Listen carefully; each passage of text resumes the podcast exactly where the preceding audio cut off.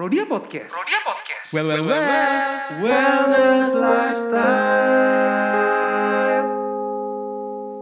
Welcome back to Prodia Podcast. Well, well, well. Wellness lifestyle.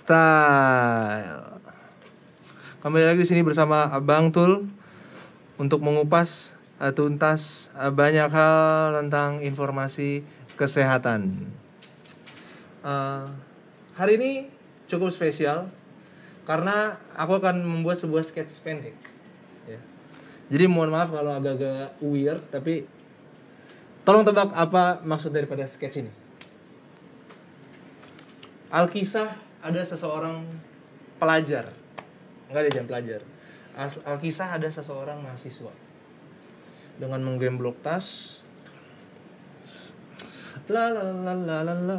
Tiba-tiba dia mengingat sesuatu di jalan pulangnya. Langsung dia merogoh tasnya, tasnya dibuka dan mengambil sebuah tumpukan kertas yang adalah draft penelitiannya, proposal. Ceritanya sudah approve proposalnya. Waduh, tinggal pengumpulan data nih ya. Tapi aduh, biayanya butuh ini, biaya gede gara-gara ini nih. Banyak pertimbangan di situ. Dia, dia pusing. Harus gimana ya? Aku membutuhkan solusi untuk bisa menyelesaikan penelitian ini. Oke. Itu adalah sketch pendek. Buat sahabat prodi di sini yang mendengarkan, khususnya eh, bagi mahasiswa kedokteran eh, atau jurusan eh, berkecimpung di jurusan bioteknologi. Dalam penyelesaian tugas akhir itu pasti berkutat dengan penelitian. Betul? Iya dong, betul. Nah, penelitian tersebut itu butuh sources atau uh, sumber daya gitu ya. Salah satunya misal laboratorium. Terus juga bahan-bahan baku untuk melakukan penelitian ya iya dong. Yang namanya kita melakukan penelitian pasti butuh mediumnya, seperti itu kan? Nah, salah satunya pasti butuh reagen kan untuk melakukan penelitian itu. Nah, berdasarkan informasi yang saya dapatkan, reagen ini acap kali itu hanya bisa didapatkan di luar negeri yang dibutuhkan. Yang di mana reagen tersebut berarti harus impor. Betul atau betul? Informasi berikutnya, kalau impor biayanya mungkin akan membengkak karena biaya-biaya cukai. Iya dong, tidak mungkin beli reagen menggelapkan, tidak boleh dong. Kita sebagai warga negara Indonesia yang baik tentunya harus melewati birokrasi yang tepat yaitu membayar biaya cukai, gitu kan? Nah, ini yang mungkin menjadi kendala gitu atau hambatan dalam penyelesaian uh, penelitian ini supaya berjalan dengan baik gitu.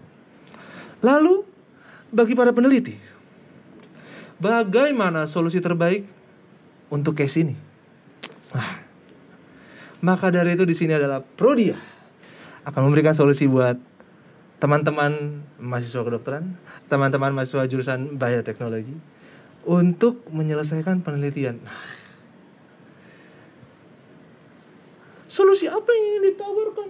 Aku tidak mengerti. Di sini akan dipaparkan agar rekan-rekan mungkin akhirnya jadi paham. Nah, wadah ada wadah yang bisa menjadi solusi buat teman-teman dari mahasiswa kedokteran dan juga bioteknologi. Wadah apa itu? Ada wadah di Prodi namanya adalah layanan penelitian atau biasa dikenal dengan namanya research support. Apa itu layanan penelitian dan research support?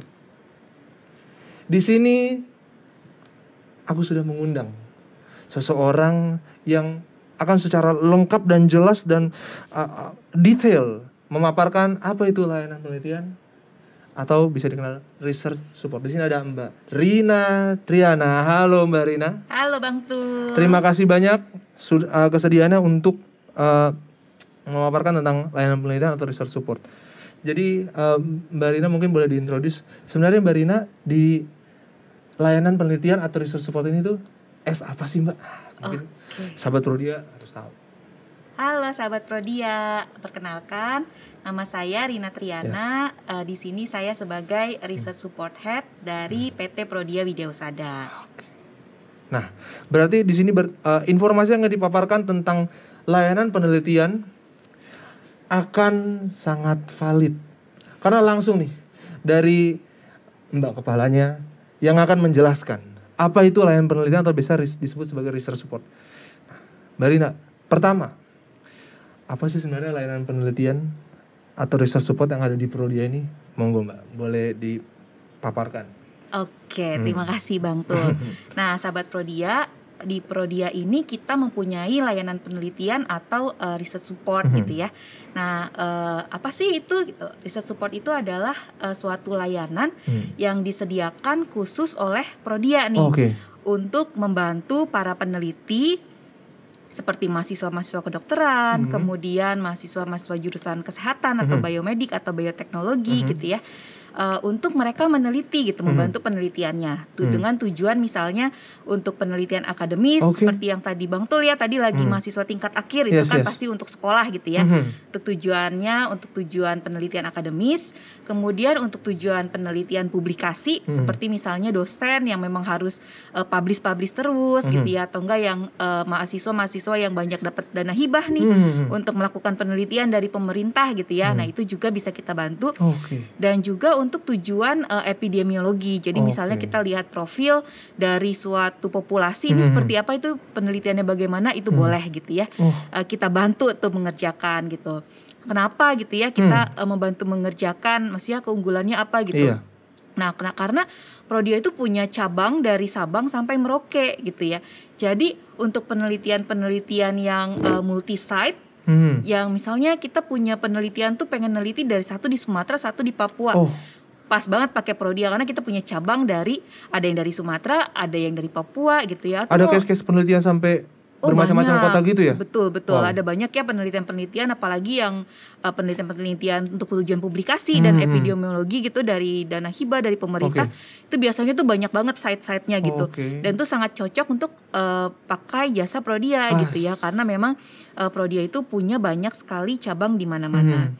Nah, penelitian di Prodia itu tuh seperti uh, program CSR-nya Prodia gitu. Oh, Jadi memang kalau untuk CSR. penelitian itu kalau kita eh, mau meneliti Mhm. tapi tesnya misalnya yang sudah rutin Prodia Mhm. kerjakan gitu ya Mhm. itu pasti ada diskon spesial gitu ya untuk Oke. penelitian. Oke. Tapi misalnya eh, tesnya itu adalah tes yang belum rutin Mhm. kita sediakan untuk layanan eh, pasien biasa Mhm. gitu ya tes-tes riset gitu. Hmm. Nah itu biasanya itu eh, peneliti itu hanya membayar biaya reagennya Oke. dan biaya consumable-nya atau bantu-bantunya aja gitu. Oke. Sedangkan biaya jasa kerja, Mhm. biaya SDM Mhm. yang mengerjakan, Oke. biaya alat Mhm. yang digunakan, Mhm. biaya listrik gitu ya. Mhm. Itu semua free of charge tuh ditanggung sama Prodia. Wow. Jadi memang benar-benar hanya bayar biaya reagen sama bayar biaya penbahan pembantu aja gitu. Gimana tuh? Betapa di provide-nya peneliti apabila bekerja sama dengan Prodia tadi ya. Betul. Luar biasa. Eh, dari tim multimedia mungkin boleh nih nampilin sesuatu di sini. Ada yang mau aku tunjukin. Nah, di sini ada sebuah rangkaian proses sepertinya. Ini Mbak Rina boleh diceritakan gak sih? Ini rangkaian proses apa sih Mbak? Ya, jadi ini adalah layanan-layanan yang ada di uh, research support ini Oke. gitu ya. Ya, kita bahas satu-satu ya Bang Oke, Tul ya. oke, boleh, boleh. Nah, yang pertama adalah uh, research test information Mhm. gitu. Jadi uh, layanan penunjang penelitian atau layanan Hmm. research support di Prodia itu yang pertama itu adalah menyediakan informasi-informasi seputar tes-tes riset gitu. Oke. Jadi uh, kita itu open banget ya untuk diskusi online Hmm. dengan para peneliti. Misalnya kayak tadi Bang Tul, aduh bingung banget nih mau ngerjainnya gimana, Mhm. mau beli reagennya gimana gitu ya. Nah, itu uh, diskusi diskusi online dengan kita gitu ya, uh, janjian gitu kapan kita bisa diskusi online karena kan pandemi memang harus uh, online gitu ya Mhm. semuanya ya. Nah, itu kita bisa kasih uh, masukan gitu. Mhm. Misalnya tuh uh, banyak banget yang uh, yang nggak tahu gitu ya ini mau ngerjain di mana. Misalnya tanya Mbak bisa ngerjain uh, peme- pemeriksaan untuk uh, COVID misalnya gitu ya Mhm. uh, terkait dengan yang uh, yang baru-baru nih badai sitokin gitu ya dia Oh, pengen oke. ngerjain sitokin sitokin yang yang belum selain IL 6 gitu Mhm. misalnya gitu ya IL 10, TNF alpha dan lain-lainnya Oke. gitu.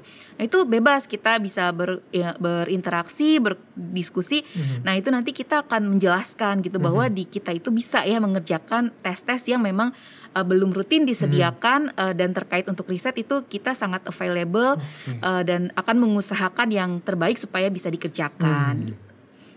Kemudian yang kedua nih ya, providing scientific literatur. Nah, di sini juga eh, Prodia itu tuh punya banyak eh, langganan jurnal gitu Oke. ya. Jadi kadang kita misalnya eh, lagi pengen buat kerangka teori gitu, Betul, Wah, betul. lagi ngetik-ngetik-ngetik tiba-tiba pas nge- pas buka jurnalnya berbayar di Ah. di komputer ya, di Mhm. Google-nya tuh berbayar. Aduh bingung ya nih eh, mau beli tapi kok mahal banget gitu, Eh, duitnya terbatas Hmm. Mana gitu udah ya. paling menjawab uh, apa ya? Eh, eh, Judul-judul- teorinya judul yang gitu ya. diangkat. Ah. Eh, eh, betul. Nah itu kita tuh bisa tuh membantu gitu karena kami itu berlangganan dengan eh, berbagai macam jurnal gitu ya. Siapa tahu pas lagi yang jurnal itu memang kita langganan kita Hmm. bisa bukain. Nanti kita kasih full teksnya gitu Ah. ya, full jurnalnya gitu. Jadi tuh bisa juga tuh kita eh, menyediakan literatur-literatur yang eh, saintifik. Hmm, hmm, hmm. Kemudian layanan yang lain yang ketiga nih eh, informasi terkait penanganan sampel, kemudian metode metode dan juga pemilihan dari teknologi. Oke. Nah ini juga nih kadang tuh kita kalau misalnya mau buat eh, proposal mau ngajuin ke etik itu tuh suka bingung berapa banyak darah yang harus diambil, hmm. berapa banyak urin atau Mhm, berapa banyak eh, spesimen lain nih yang harus diambil karena nanti dari segi etik nggak boleh banyak-banyak ya karena nanti kan Oh. eh, apa namanya pasiennya tuh oh, masa diambil segini gitu ya nggak Mhm, etis gitu ya. Nah Oke. itu biasanya tuh peneliti juga suka bingung tuh ngitung-ngitungnya gitu. Nah Mhm. itu kita bisa bantu tuh. Jadi untuk eh, pemeriksaan eh, para peneliti yang eh, eh, yang banyak misalnya pemeriksaannya ada lima gitu ya. Hmm. Itu minimal diambil sampel tuh bisa berapa sih? Itu kita bisa bantu hitungkan Oke. gitu. Kemudian misalnya peneliti pengen eh, neliti tentang pemeriksaan ABCDE. Mhm. Itu juga kita karena misalnya mi- kita punya pengalaman, itu kita bisa rekomendasikan Ah. gitu ya. Sebaiknya metodenya ini aja, Dok. Mhm. Terus untuk menghemat sampel metodenya ini aja, Dok, karena bisa dikerjakan misalnya berbarengan. Mhm. Teknologinya ini gitu. Nah, itu kita bisa bantu Mhm. untuk merekomendasikan walaupun nanti keputusan akhirnya kita tetap eh, apa namanya Serahkan kita ke peneliti. serahkan ke peneliti Mhm. gitu. Oke. Kemudian layanan kita yang lain nih yang nomor 4 memfasilitasi eh, pemeriksaan menggunakan eh, RUO atau LDT reagen gitu. Jadi untuk reagen reagen yang research use only ataupun eh, lab development test yang memang masih untuk tujuan riset Oke. itu kita bisa bantu import dari luar negeri. Tadi ya Oh, seperti iya. yang Bang Tul ngomong ya di Hmm, itu ya bingung banget nih bagaimana.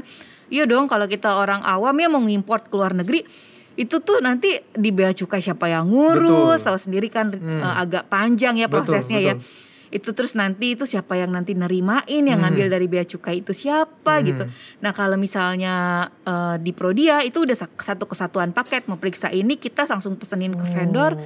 langsung pokoknya di bea cukainya aman terus stabilitasnya terjaga Oke. dari kirim dari Eropa atau dari Amerika gitu ya Hmm. ke Indonesia itu stabilitasnya udah pasti terjamin karena kalau misalnya rusak sedikit kita minta ganti Oh. gitu jadi kalau misalnya kita meriksa awam gitu ya rusak Mhm. Gimana cara returnya ya kan bingung Iya, ya betul, betul. Heeh, kalau di sini kalau sama Prodia karena kita udah bekerja sama Mhm. dengan beberapa vendor kalau rusak sedikit misalnya rembes apa gitu ya Mhm. ganti gitu jadi kita memang benar-benar kualitasnya tuh yang terjamin Hmm. gitu dan kita bisa mengimpor dari luar negeri ke Indonesia Oh, gitu oke. kemudian yang eh, layanan yang lain kita Hmm. itu juga membantu penanganan waktu pengumpulan sampel Oke. dan juga penyimpanan sampel penelitian di suhu minus 20 derajat Celcius atau suhu minus 70 dan minus 80 derajat Oke. Celcius gitu. Jadi memang untuk pengumpulan sampelnya sendiri karena untuk penelitian itu biasanya tuh harus di-pool dulu. Jadi nggak dikerjain satu-satu. Kalau Oh. kalau kita periksa yang sebagai pasien pasien biasa gitu ya, Mhm. itu kan kita periksa langsung dikerjain satu Mhm. satu gitu. Mhm. Nah tapi kalau penelitian tuh biasanya tuh kita harus di pool sampelnya.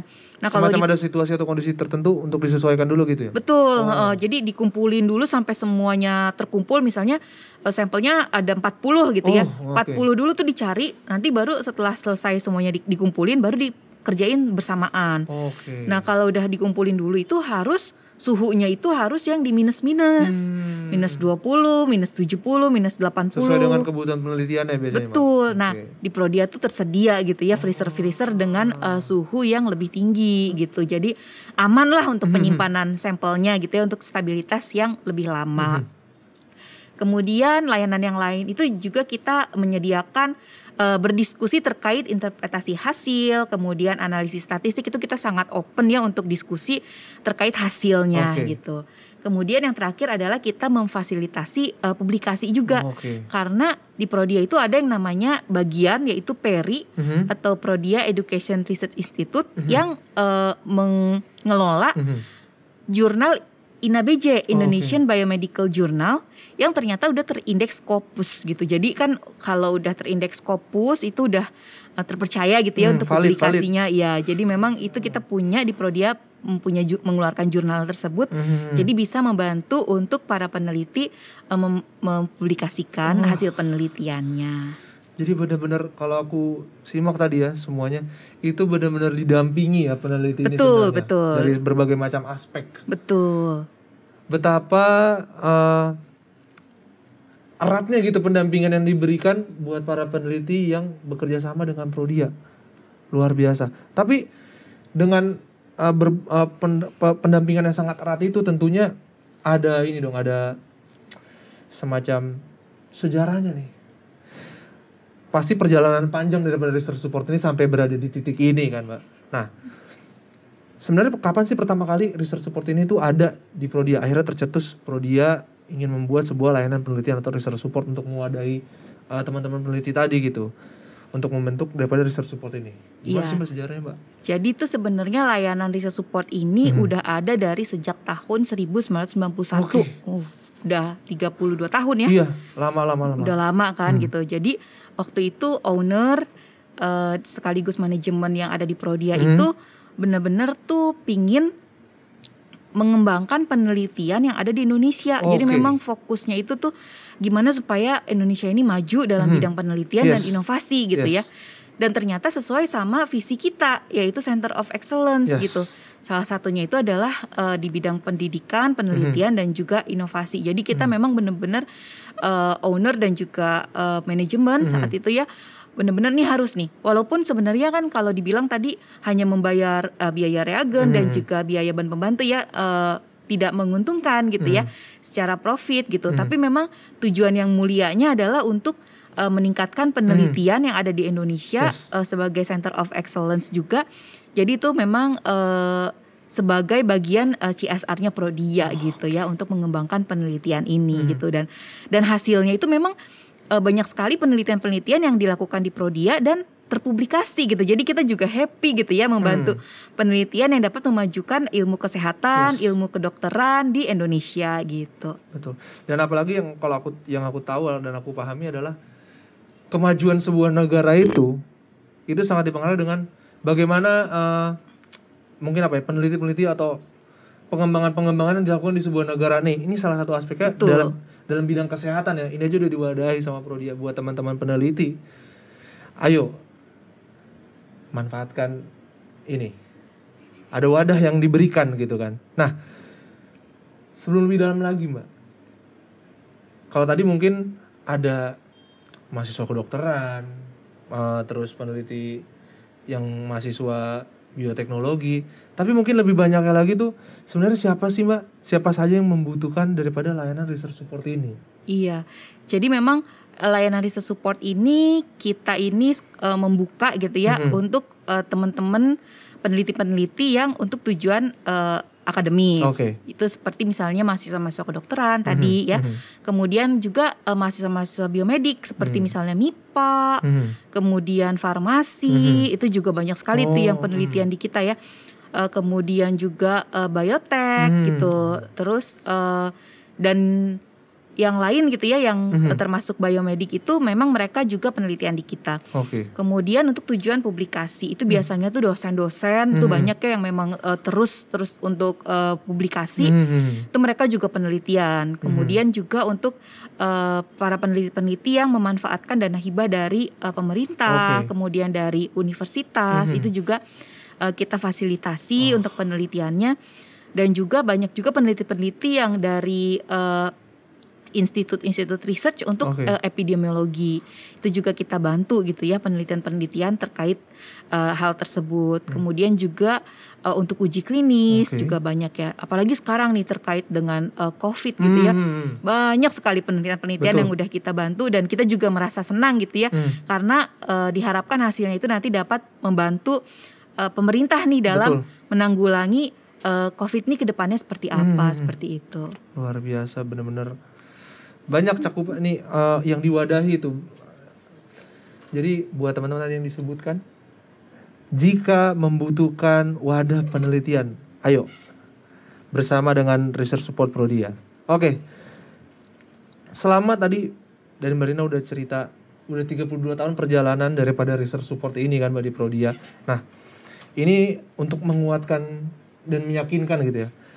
Pengalaman-pengalaman uh, apa saja nih yang sudah dilakukan sama research support yang semakin bisa meyakinkan teman-teman peneliti ini untuk bekerja sama juga dengan Prodia gitu.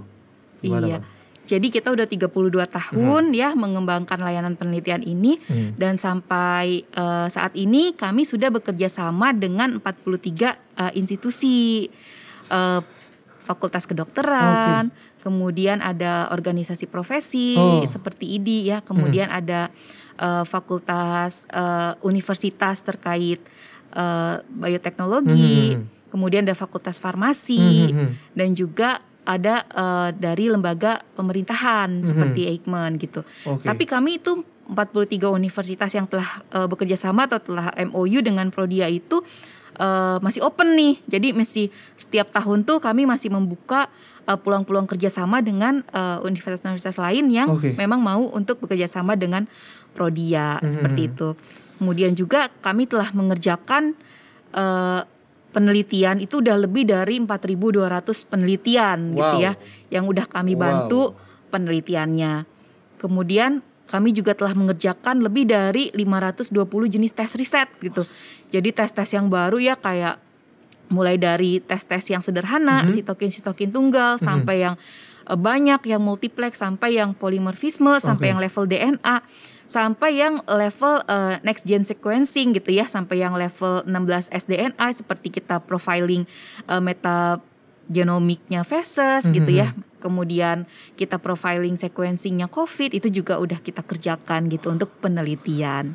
Luas sekali berarti cakupan penelitian yang diwadahi ini ya, Mbak. tuh Nah, itu kan tadi benar benar-benar bisa apa ya menggambarkan betapa uh, berpengalamannya uh, research support ini menjadi wadah buat melakukan penelitian gitu.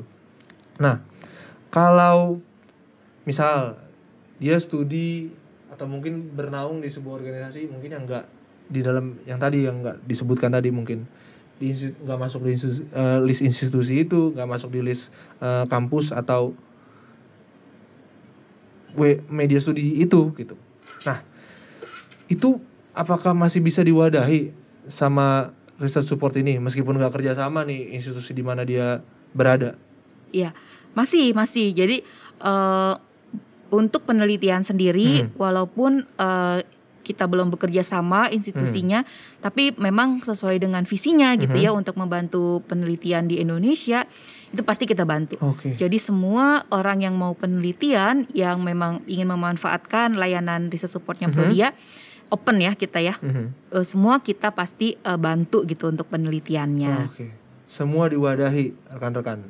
Buat sahabat Prodia yang juga sedang melaksanakan penelitian, mungkin bingung tetap ayo bekerja sama bersama dengan research support. Nah, bedanya kalau yang institusinya udah bekerja sama nih dengan yang belum kerja sama itu ada apakah ada perbedaan kerja eh, apa ya?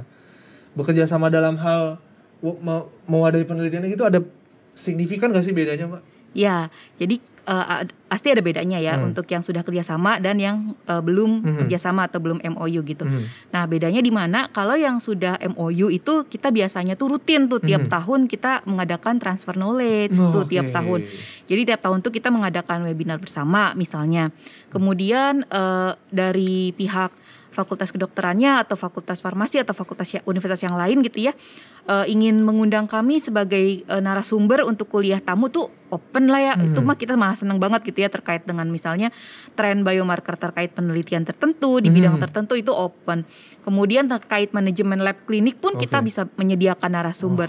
Kemudian misalnya dari universitas itu ingin uh, pengen terkait dengan kuliah tamu terkait dengan manuskrip gitu ya terkait Oke. tadi penulisan jurnal wah itu juga kita bisa bantu tuh cariin siapa sih narasumber yang tepat gitu ya jadi memang eh, apabila sudah MOU itu kita harus rutin tuh mengadakan eh, transfer knowledge eh, Oke. setiap tahunnya nah selain itu juga untuk yang sudah bekerja sama itu bisa eh, tour de lab Hmm. gitu ya Kemu- untuk apalagi untuk mahasiswa-mahasiswa baru gitu ya yang Hmm. memang harus tahu nih di lab itu ada alat-alat apa sih nah gitu kan Ah. biar kebayang lah ya Yes. masuk lab nah itu bisa tour de lab kemudian juga biasanya ada beberapa universitas yang uh, pingin uh, anak-anak didiknya itu magang gitu ya Hmm, nah hmm. itu juga kita bisa uh, support gitu ya untuk magang gitu dan uh, banyak kerjasama-kerjasama lain yang memang karena kita sudah MOU gitu ya gitu kita bisa fasilitasi Oh, betapa banyak eh, aspek-aspek yang diwadahi nih. Ya kan? Kalau aku rekap ya, kalau aku rekap gitu. Berarti layanan penelitian atau research support ini mewadahi sia- eh, yang ingin melakukan atau punya kebutuhan untuk melaksanakan penelitian. Gitu. Betapa diwadahi dan tadi sudah dijelaskan di diagram tadi itu di proses-proses tadi itu tahap-tahapan tadi betapa eh, eratnya pendampingan itu eh, untuk selama melakukan penelitian. Jadi ini adalah sebuah kesempatan yang menurut aku jangan dilewatkan. Ini benar-benar diwadahi, penelitian pun dapat tetap berjalan dengan baik gitu dan menemukan hasilnya. Nah, eh, kalau yang ingin mau dibantu penelitian di support project ini caranya gimana, eh, Mbak? Apakah harus apa lewat apa lewat apa gitu? Apakah ada birokrasi khusus kalau yang mau melakukan penelitian? Nah Entah kirim ke mana atau ke mana gitu? Apakah Cari- cukup datang aja gitu misalnya? Oh iya. Caranya tuh gampang banget. Mhm. Cukup email aja ke research.support Oke. prodi.co.id. Mhm. Itu nanti pasti kami respons gitu ya secepat-cepatnya gitu ya. Jadi nanti kita di situ bisa interaksi, Mhm. bisa menjadwalkan diskusi Mhm. online ataupun kita bisa berinteraksi eh, via email ataupun eh, WhatsApp gitu. Oh, Jadi oke. memang hanya cukup mengemail ke research.support Ah. Langsung segera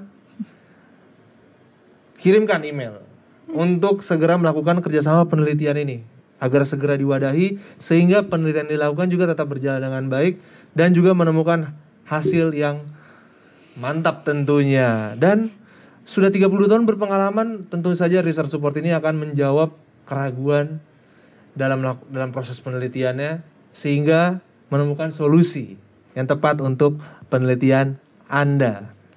Terima kasih banyak buat Marina di sini yang sudah memaparkan banyak tentang layanan penelitian ini. Semoga juga buat teman-teman yang melakukan layanan penelitian ini juga segera bisa bekerja sama supaya penelitian juga berjalan dengan baik ya, Mbak. Oke, Gitu. terima kasih banyak juga nih Bang Tul kita udah diundang ya. Oke, sama-sama.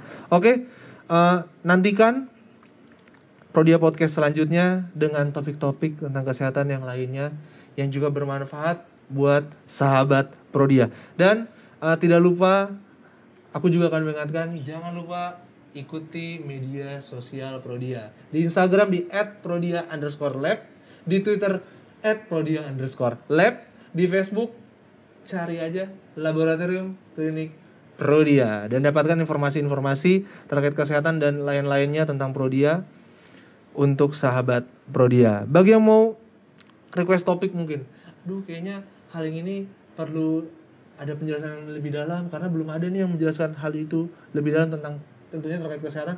Langsung saja DM ke Instagram Prodia di @prodia underscore lab. Terima kasih buat seluruh sahabat Prodia yang tetap setia mendengarkan Prodia Podcast. Sampai jumpa di episode berikutnya. Prodia Podcast, well well well, wellness lifestyle.